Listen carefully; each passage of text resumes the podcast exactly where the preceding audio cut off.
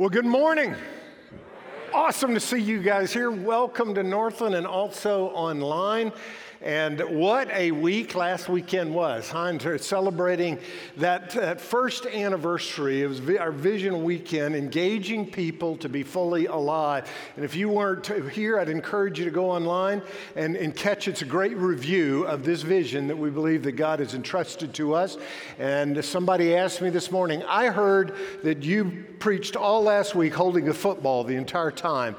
I said, That's true. He said, What was that about? And I said, You got to watch it to find out. So, but we went back through in unpacking that vision, engaging people to be fully alive in Jesus. That's who we are.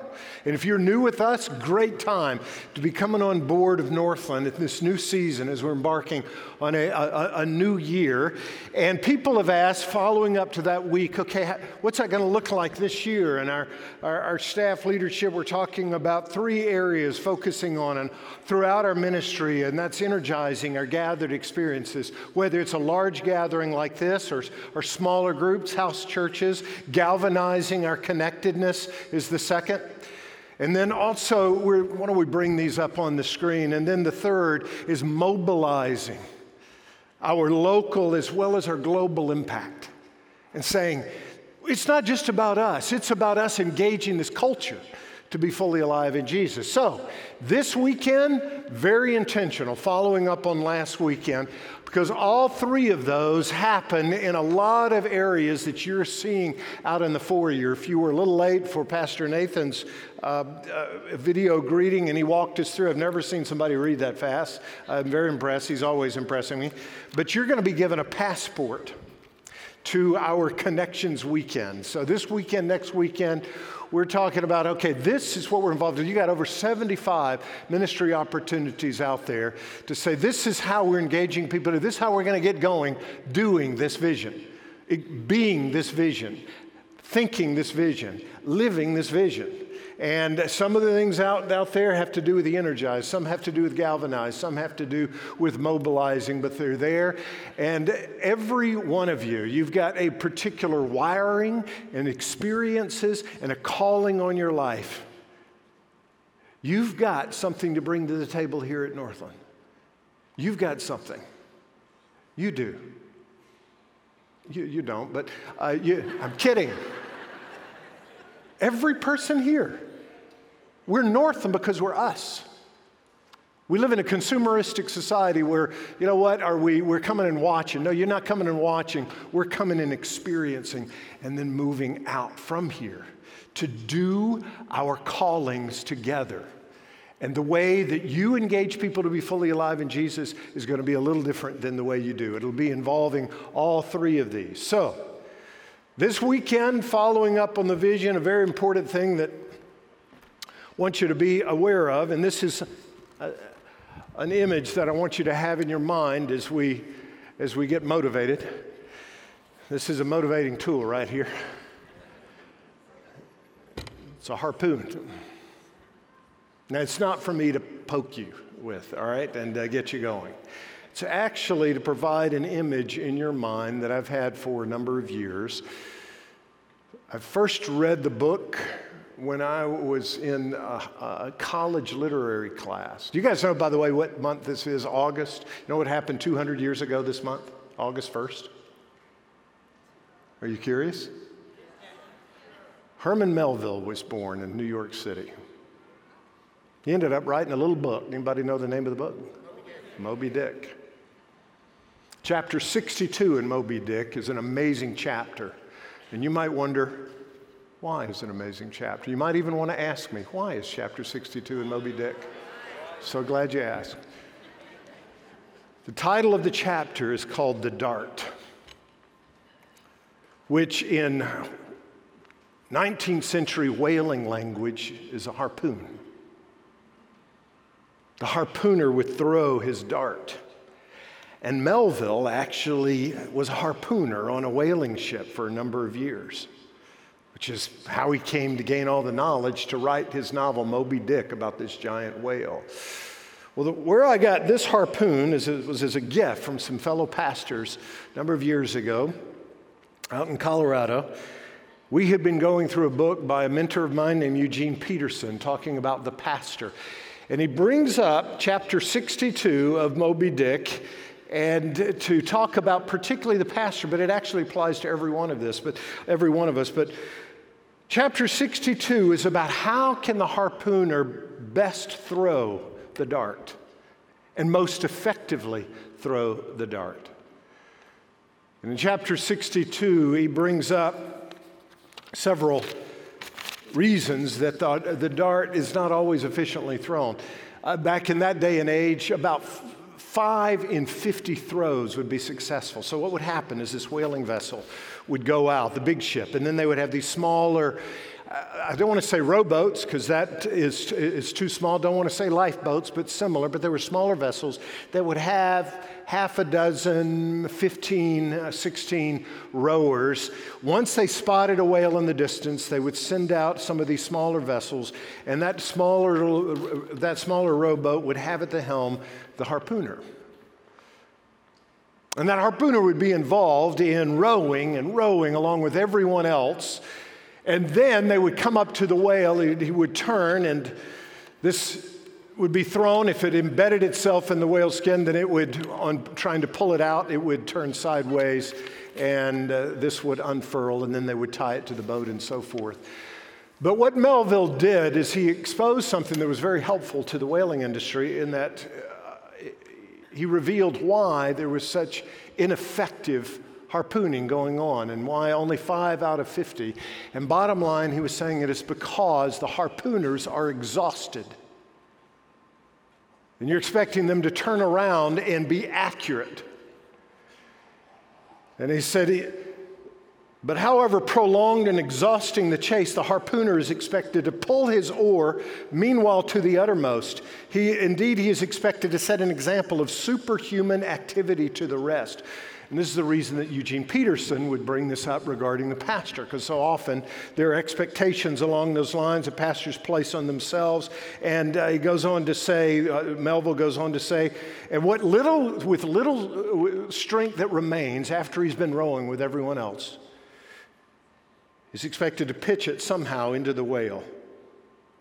No wonder there's such a lack of effectiveness. And then he concludes chapter 62 by saying this in my long experience in, with various whalemen of more than one nation, they've convinced me that in the vast majority of failures in the fishery, it has not by any means been so much the speed of the whale as the before described exhaustion of the harpooner that has caused them. And get this, here we go. To ensure the greatest efficiency in the dart, the harpooners of this world must start to their feet from out of idleness and not from out of toil. The harpooners of this world, let's go to the next slide. To ensure the greatest efficiency in the dart, the harpooners of this world must start to their feet from out of idleness and not from out of toil. Idleness in the, uh, in the 19th century is not what we think of. We think laziness when we hear idleness. To them, idleness, better word would be stillness. And Peterson would bring that up, and we as pastors talked about so often we put expectations of busyness on ourselves, and it's there, and people love for their pastor to be busy, and then you're all exhausted. And what are those primary things that, that you're called to do? But it's not just pastors, it's you. It's you. You've got a dart. You've got a dart. You've got gifts, you've got a calling. No matter which side of the table you're standing on out there, some of you have discovered your dart, and it's in one of these particular ministries. Others of you are saying, I believe my dart to throw is in this area. And basically, all those darts together comprise one big dart that that Northland is to throw this year in this dart of engaging people to be fully alive in Jesus, and we need to hurl it. But what Melville is telling us is we hurl that dart not out of frenzy, but out of quiet stillness of waiting on Him and letting Him direct it, letting Him energize us, letting Him lead us.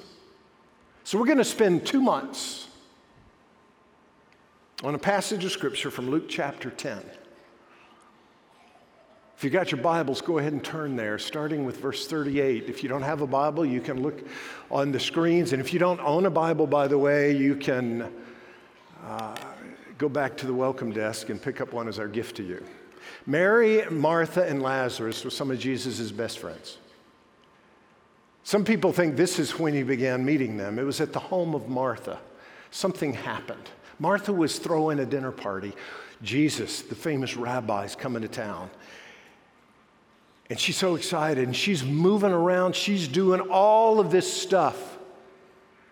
Her sister Mary, in the midst of all the preparations, makes a decision, a decision that Jesus affirms, and a decision that has weaved its way through centuries and thousands of followers of Jesus to the doorstep of your heart and mind today and say, Will we make a similar decision or not? And it's just a decision to be still and to calibrate. The most effective darts are thrown with a calibrated heart, a heart that's, that's stilled. I'm a, a backpacker and I love old time compasses and actually new time compasses. I just trust them more than a GPS because your batteries can go out and signals out. And to calibrate a compass, when you're orienteering, you got to get really still. Ships, back in the same era that the whaling industry was going on, to calibrate their compass, they would find a still harbor to get very quiet and then get calibrated to true north. Mary is saying, I want you to calibrate my journey, Jesus. I want to sit at your feet.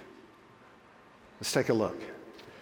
Verse 38, Luke 10. As Jesus and his disciples were on their way, he came to a village where a woman named Martha opened her home to him.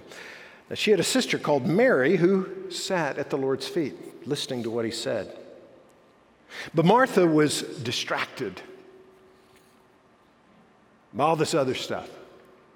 She's distracted from relating with Jesus. I know you don't have that problem, but you might have friends who've experienced this, all right? That was a joke.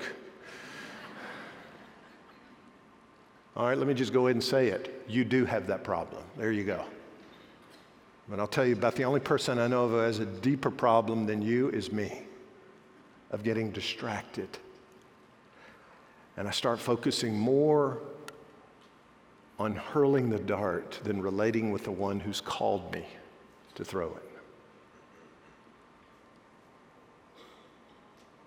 Martha was distracted by all the preparations that had to be made. She came to him and she asked, Lord, don't you care? Don't you care? Those of us who have an active bent, we know this feeling. It's, it's self righteous, it's judgmental. We're, we're working hard. Somebody else we feel like might not be t- carrying their load, and uh, we get a little bitter. She says, Lord, don't you care that my sister has left me to do the work by myself? Tell her to help me. Jesus shocked her. Now, let me ask you this Was Martha doing anything bad? No, it's a good thing. She's cooking dinner, she's getting everything ready to go. But Jesus says something very firmly to her, even though he says it gently. He says, Martha, Martha. The Lord answered, You're worried and you're upset about many things. I don't know if you know what it looks like to be worried and upset, but you might have a friend who knows what that's like. Thank you.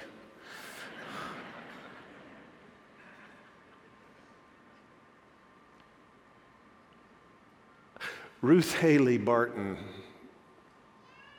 talks about the need for being still. And she said she had a, a counselor one time tell her, Ruth, you, you got to get still long enough to let the. And he took a jar of river water.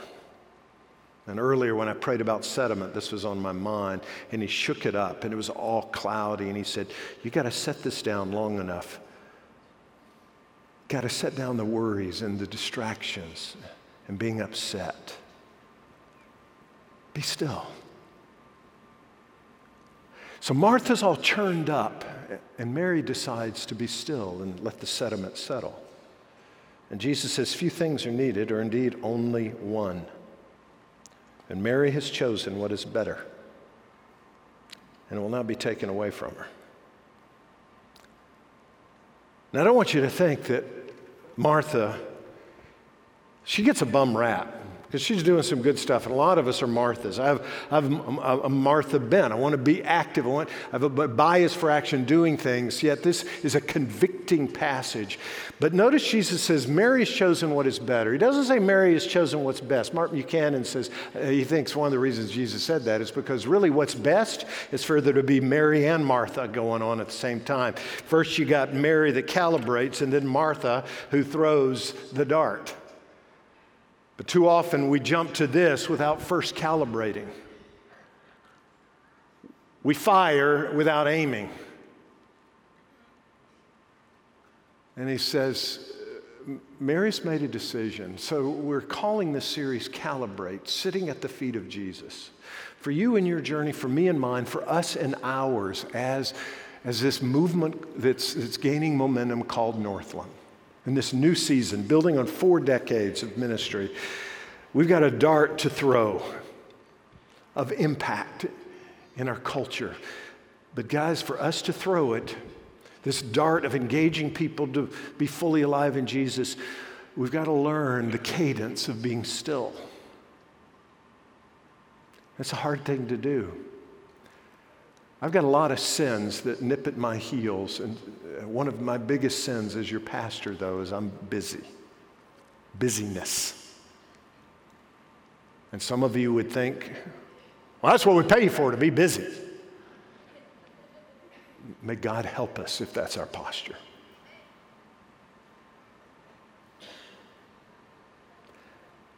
Busyness, just for the sake of busyness, isn't the best thing in the world. And Jesus exposes that. And preparing for this and letting this passage seep through me has brought up tons of confession in my own journey. And so I'm journeying with you into a rhythm, getting a rhythm restored in my life. It's a rhythm that Jesus had. Uh, you know, we talk about engaging people to be fully alive in Jesus, and we talked about the ABCs of being fully alive. You guys remember those? Anybody get quizzed on the way home by your kids last week. All brokenness, creativity, depth, engagement, fellowship, generosity, heart, intimacy, journey. So many of those happen in stillness. They start there. They continue on when we're involved in the cadence of our lives, picking up steam, but all in depth and intimacy. Actually, I can make a case for every one of those having some roots in stillness. Look at the Jesus' cadence. You go through the Gospels. Uh, anybody here think Jesus was ever not fully alive? He was always fully alive. Always.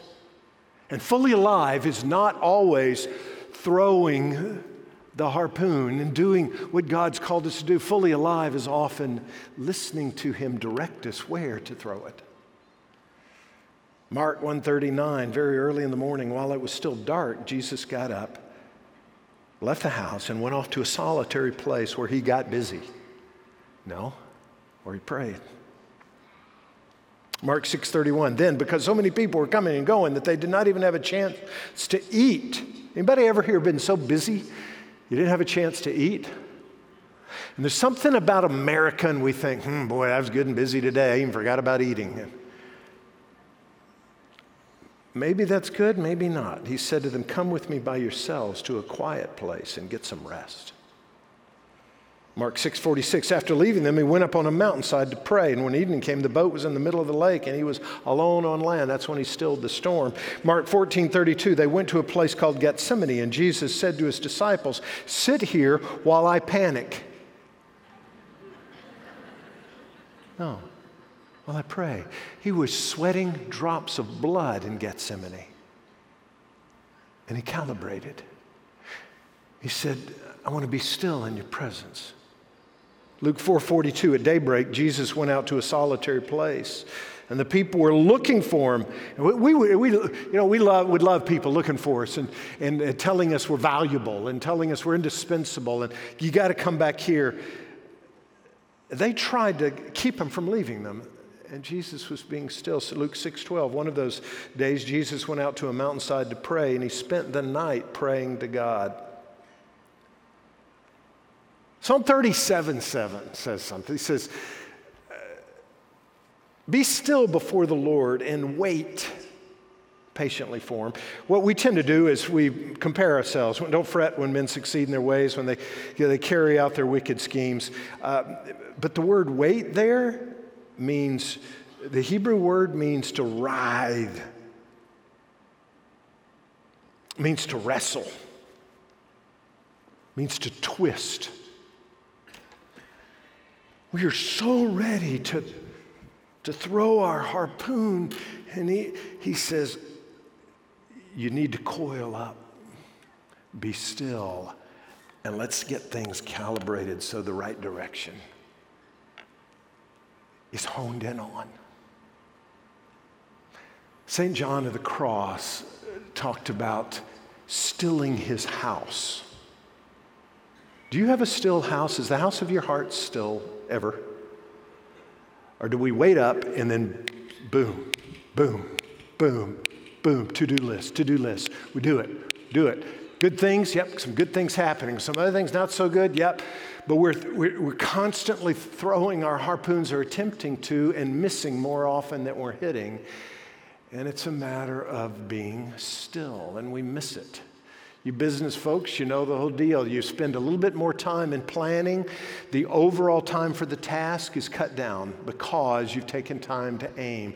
Same happens with a human being who's seeking to be fully alive in Jesus. Us taking the time to say, Jesus, what does fully alive look like? And there are those times that I calibrate and I say, how today will I, I, I, I live with a sense of awe and, and steward my brokenness and walk in creativity and be a man of depth and engage other people with the gospel. Walk in fellowship and be generous and live with heart and walk intimately and, and, and consciously engage with this journey of the entire creation, gaining a little bit more ground regarding the glory of the Lord, cover the earth as waters cover the sea. That all needs to happen with me first pausing and saying, What's today going to look like? What's this next hour going to look like? So we're going to spend some time calibrating these couple of months. And it starts with being still. We'll talk about more of what we do at the feet of Jesus, but the first thing that happens is you got to be still because you can't be at the feet of Jesus be still because he's not going to run alongside our hecticness. So Mary stilled herself, and Jesus says, Good job. So, what's the benefit? What happens? Let me give you four quick ones. Stillness restores our souls. When we, stillness comes in and becomes part of our, the cadence of our lives, it restores us. We get fragmented. The, the, there's a, a, friend of mine had a plaque up on his, his wall. He's a counselor. He's also one of my, uh, he was a coach of mine, but also a, a dear friend. And it's a, a Chinese pictograph of the Chinese word busy. And it's two symbols the symbol on the, comprised of two symbols. The symbol on the left is the Chinese symbol for heart. And the symbol on the right is actually a phonetic element. And by itself, that symbol on the right means to lose, to disappear, to perish, to flee, to have none as a result. What does busy mean? To see your heart flee to lose your heart, to see your heart diminished. And it's our hearts that we need to be fully alive. Yet busyness thins us out. And we cease to be fully alive, even though we've never been pedaling faster or the treadmill is going and we get busier and busier and we think I can prove to everybody that I'm worth something. And we get busier and busier. And all of a sudden the Holy Spirit comes along and he says, Stop! You know that big red button on a treadmill? When's the last time you hit it in your life? I thought about using that as a prop this weekend, but thought I'd get out of breath too quickly to be able to even preach. Boom! Because typically what happens it speeds up. And people come along and they give us something else. And they actually are reaching over into the treadmill and turning up the speed. And we like the accolades, so we turn it up. And meanwhile, Jesus is over there saying, Stop button, hit it. Psalm 23, Michelle read a moment ago. The Lord is my shepherd. I shall not be in want. He gives me the option to lie down in green pastures. Oh, I'm sorry, I misread that. You know what? He, sooner or later, he'll make you lie down in a green pasture because he cares about your health and But it's better if we let him lead us beside quiet waters now because what happens is he restores our soul as a result. This is best thrown from a restored soul. Elijah, somebody I've been reading about, a great man of God, just spending some quiet and prayer, and he's burned out. You can read about it in 1 Kings 19. First thing God does is he sends him Uber Eats and there's a unique vehicle that brings it. But if you don't know what it is, you can read about it. But so he feeds Elijah and gets him to rest. And then Elijah says, I need to be restored. I need you to speak. 1 Kings 19, verse 11, the Lord said, Go out and stand on the mountain in the presence of the Lord, for the Lord is about to pass by. And then a great and powerful wind tore the mountains apart and shattered the rocks before the Lord, but the Lord was not in the wind. And after the wind, there was an earthquake. But the Lord was not in the earthquake. And after the earthquake came a fire. But the Lord was not in the fire. But after the fire came a gentle whisper.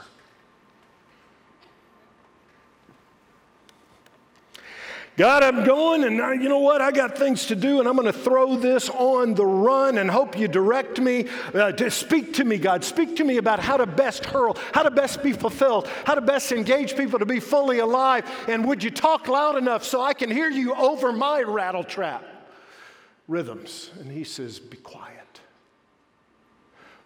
But God, I need. But I. I'm going to speak to you in a whisper, and you got to be still long enough to hear me. But I want to throw. You will. But you need to throw it in the right direction. Let me restore your soul.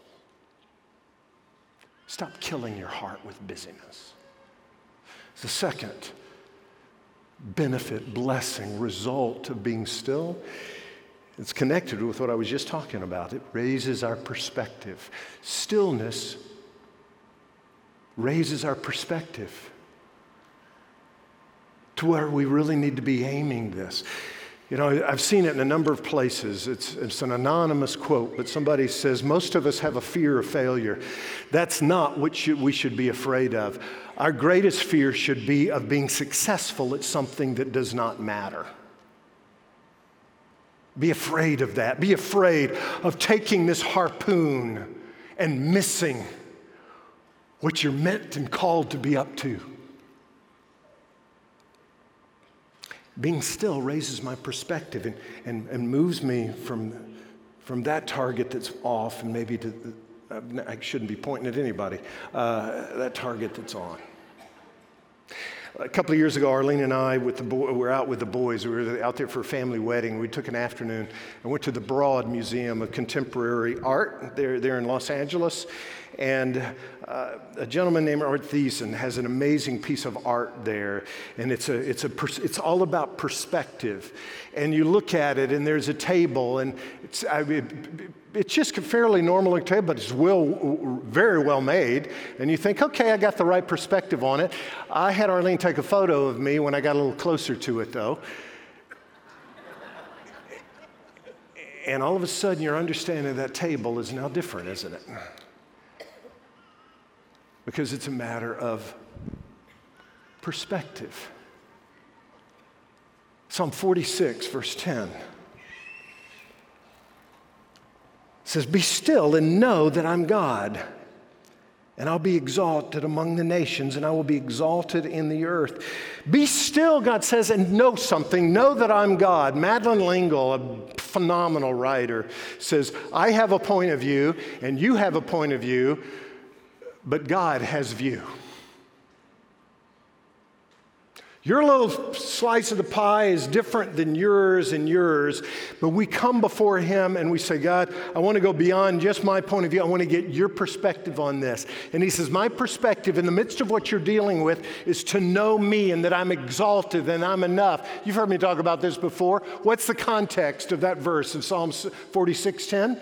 Be still and know that I'm God and I'm exalted. You know what the con- that's verse 10 of Psalm 46. The context is earlier in the psalm in verse 1 and 2 and 3. He says, God is our refuge and strength and ever present help in trouble. Therefore, we will not fear, though the earth give way and the mountains fall into the heart of the sea.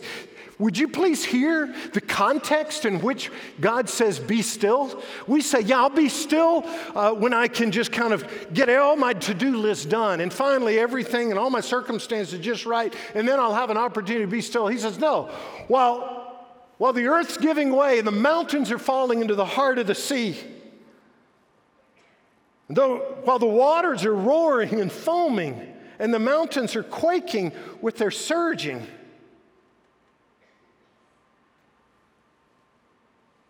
be still. But God, do you see all that's? Be still. But the mountains are be still. But my finances are, be still. But my son, be still. But my job, be still. My doctor, be still.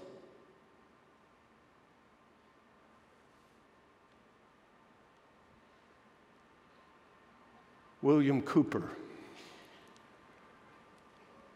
phenomenal poet, wrote a poem called The Task.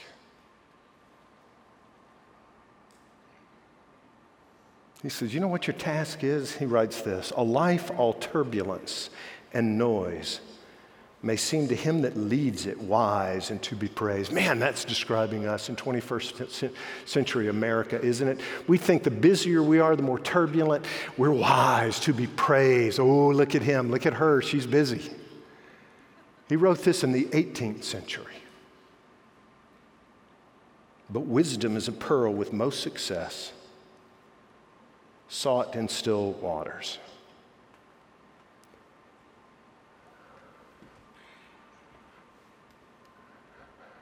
Be still. Restores our soul. It raises our perspective. It renews our strength as a third benefit.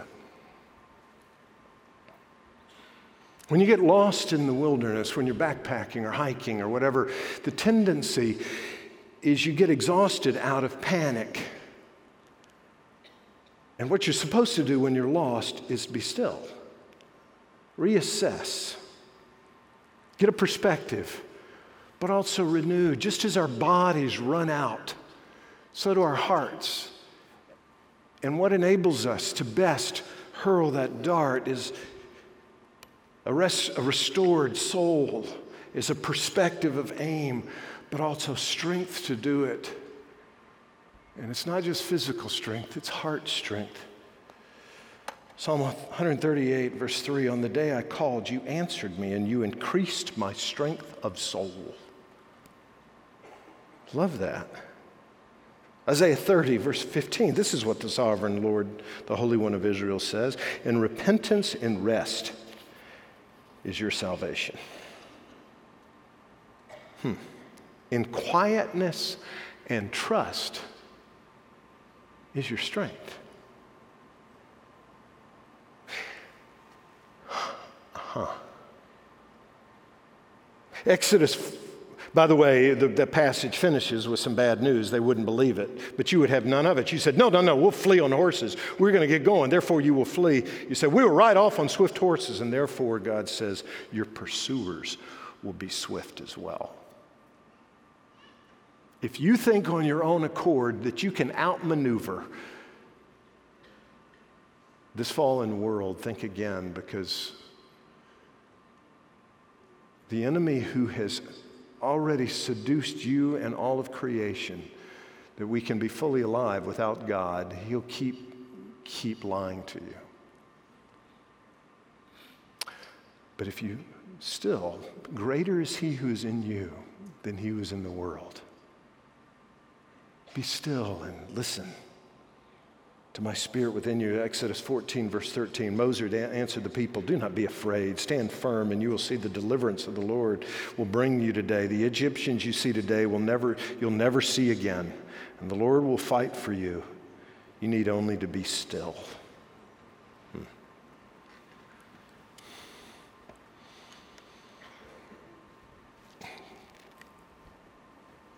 Instead of running and trying to go faster sometimes. It's doing the counterintuitive thing, hitting the, the, the, pause button on the treadmill and being still. Why? Because stillness restores my soul, and I'm better able to throw this dart, not out of idle, uh, not out of exhaustion, but out of idleness, out of stillness. I best throw this dart out of stillness because I get, have a restored soul, because I have a raised perspective. I have, thirdly, restored strength. And fourth, benefit of stillness, renewed intimacy.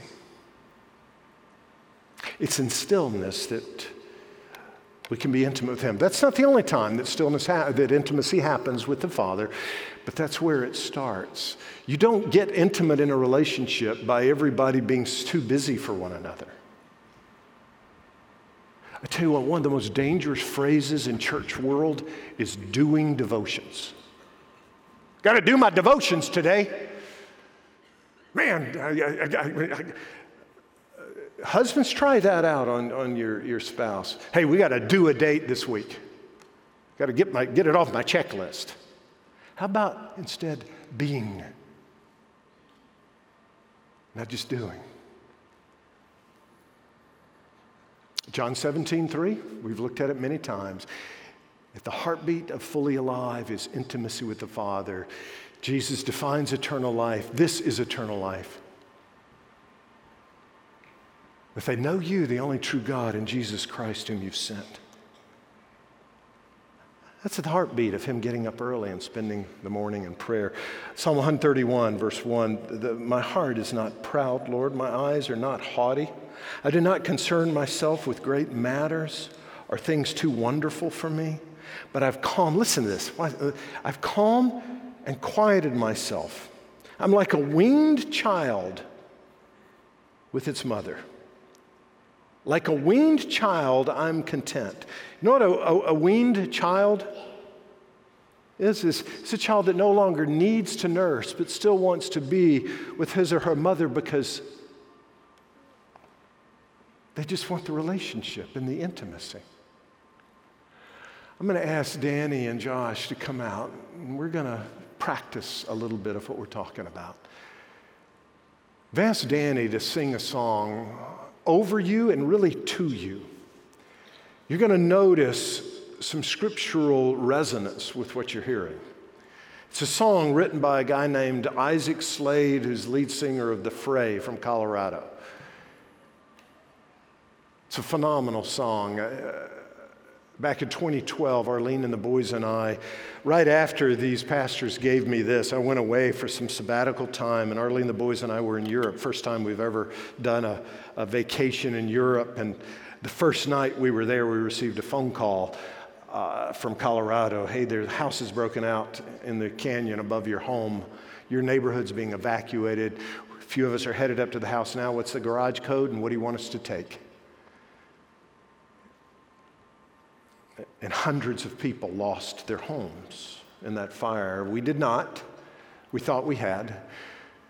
We made the difficult decision. I ended up coming back uh, from that vacation. We, in fact, we've, we've never been back again. That was the only time, and I had a couple of nights with the family, but needed to come back because it was a, it was a city crisis.